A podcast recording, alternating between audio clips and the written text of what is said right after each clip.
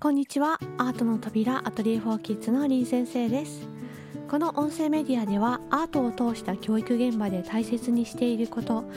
どんな視点で子どもたちのありのままを承認していくのかその環境をどうやったら守れるのかという視点を通して皆さんと一緒に気づいたことを感じたこと学んだことを共有していく番組です。本題に入る前にお知らせです。9月15日花丸子育てカレッジにてアートと教育で学ぶ自分の人生を生きる子どもの育て方の対談に参加させていただきます、えー、花丸グループの皆さんは無料でご覧いただけるものです。過去の林公演もアーカイブにありますので概要欄に貼っておきます。よかったらチェックしてみてくださいね。今回も毎月機関誌に掲載しているリンコラムおうちでできる花丸メソッドの記事の中からピックアップしてお話しする回です、えー、タイトルは兄弟の優先順位です。あなたには2人の子供がいるとします。あなたの帰宅を待っていた子供たちが玄関に出迎えます。あなたの手には2人へのお土産があります。ただいまと言ってからあなたはそのお土産を手渡します。さてどちらの子から先に声をかけまずどの子にお土産を渡しますか？実は兄弟には一生変えることのできない優先順位が初めから決められています。それは先に生まれた子つまり上の子がいつでも一番です。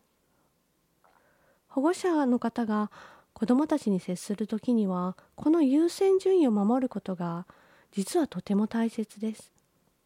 下の子が生まれてから上の子がひねくれたり赤ちゃん帰りをしたりして困っているという相談はよく聞きますがそんな時にも優先順位を今一度確認してみるだけで問題が解決したりするものです。2人の子どもたちが玄関にお迎えに来たらまず上の子の頭を撫でてあげる。それから下の子の頭を撫でてあげる。お土産ははいまずはお兄ちゃん。一つしかないものならば必ず上の子に。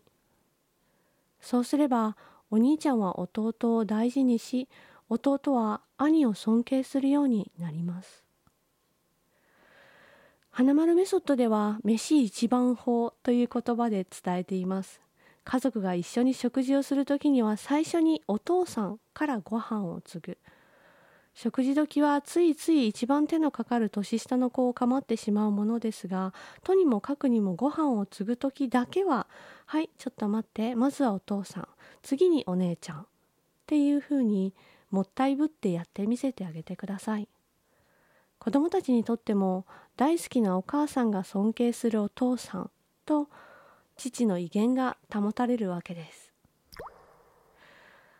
このお話を考える時いつも私が思い出すのはジブリ映画「隣のトトロ」に登場するさつきとメイの兄弟です。2人がお母さんのお見舞いをする場面お母さんは最初は真っ先に駆け込んできたメイちゃんに応対するんですがその後は徹底して上の子を優先するんです。メイの髪型をメイに可愛いねというのではなく結んであげているさつきを褒めます。そしてさつきの髪を気にしてあなたは母さんにだからとさつきが一番嬉しい言葉をかけます。メイもメイもと下の子が割り込もうとしますがそれには取り合いません。さつきがちょっときつめに順番って注意するんですがそれに対してもあなたはお姉ちゃんだから我慢しなさいっていうようなことが言わないんです。この場面何回見てもハッとしますうまいなお母さん。花丸の先生なのかなって。話していたら久しぶりに見たくなってきました。このことはご自身が長男や長女だった方々には共感いただけるかもしれません。こんな風に言ってもらえたらこっそり鼻の穴を膨らまして喜んでいただろうなと。そうなのです。いつだって家族のために下の子のために我慢してあげなきゃと考えるところがあるのが長子という生き物。そんなに優しいのになぜか自分の気持ちはうまく言えず不器用だったりそんなお兄ちゃんお姉ちゃんのことを見て育っている下の子の上手な立ち回りに怒られ役になってしまったりしてどんな時でも年上が先という順番を守ってみる。一度意識して生活してみてくださいね。今日のお話はアナマルグループの年中年長さん向け冊子1年生になる前にの中でも掲載しています。アートを通した教育については書籍「心と頭を同時に伸ばす AI 時代の子育て」という本をお手に取っていただけたら嬉しいです。今日は兄弟の優先順位についてお話ししてみました。それではまた次回のラジオでお会いしましょう。林先生でした。工作好きな子どもたちのための林先生が作ってみたよ動画公式 YouTube で配信中です。チェックしてみてください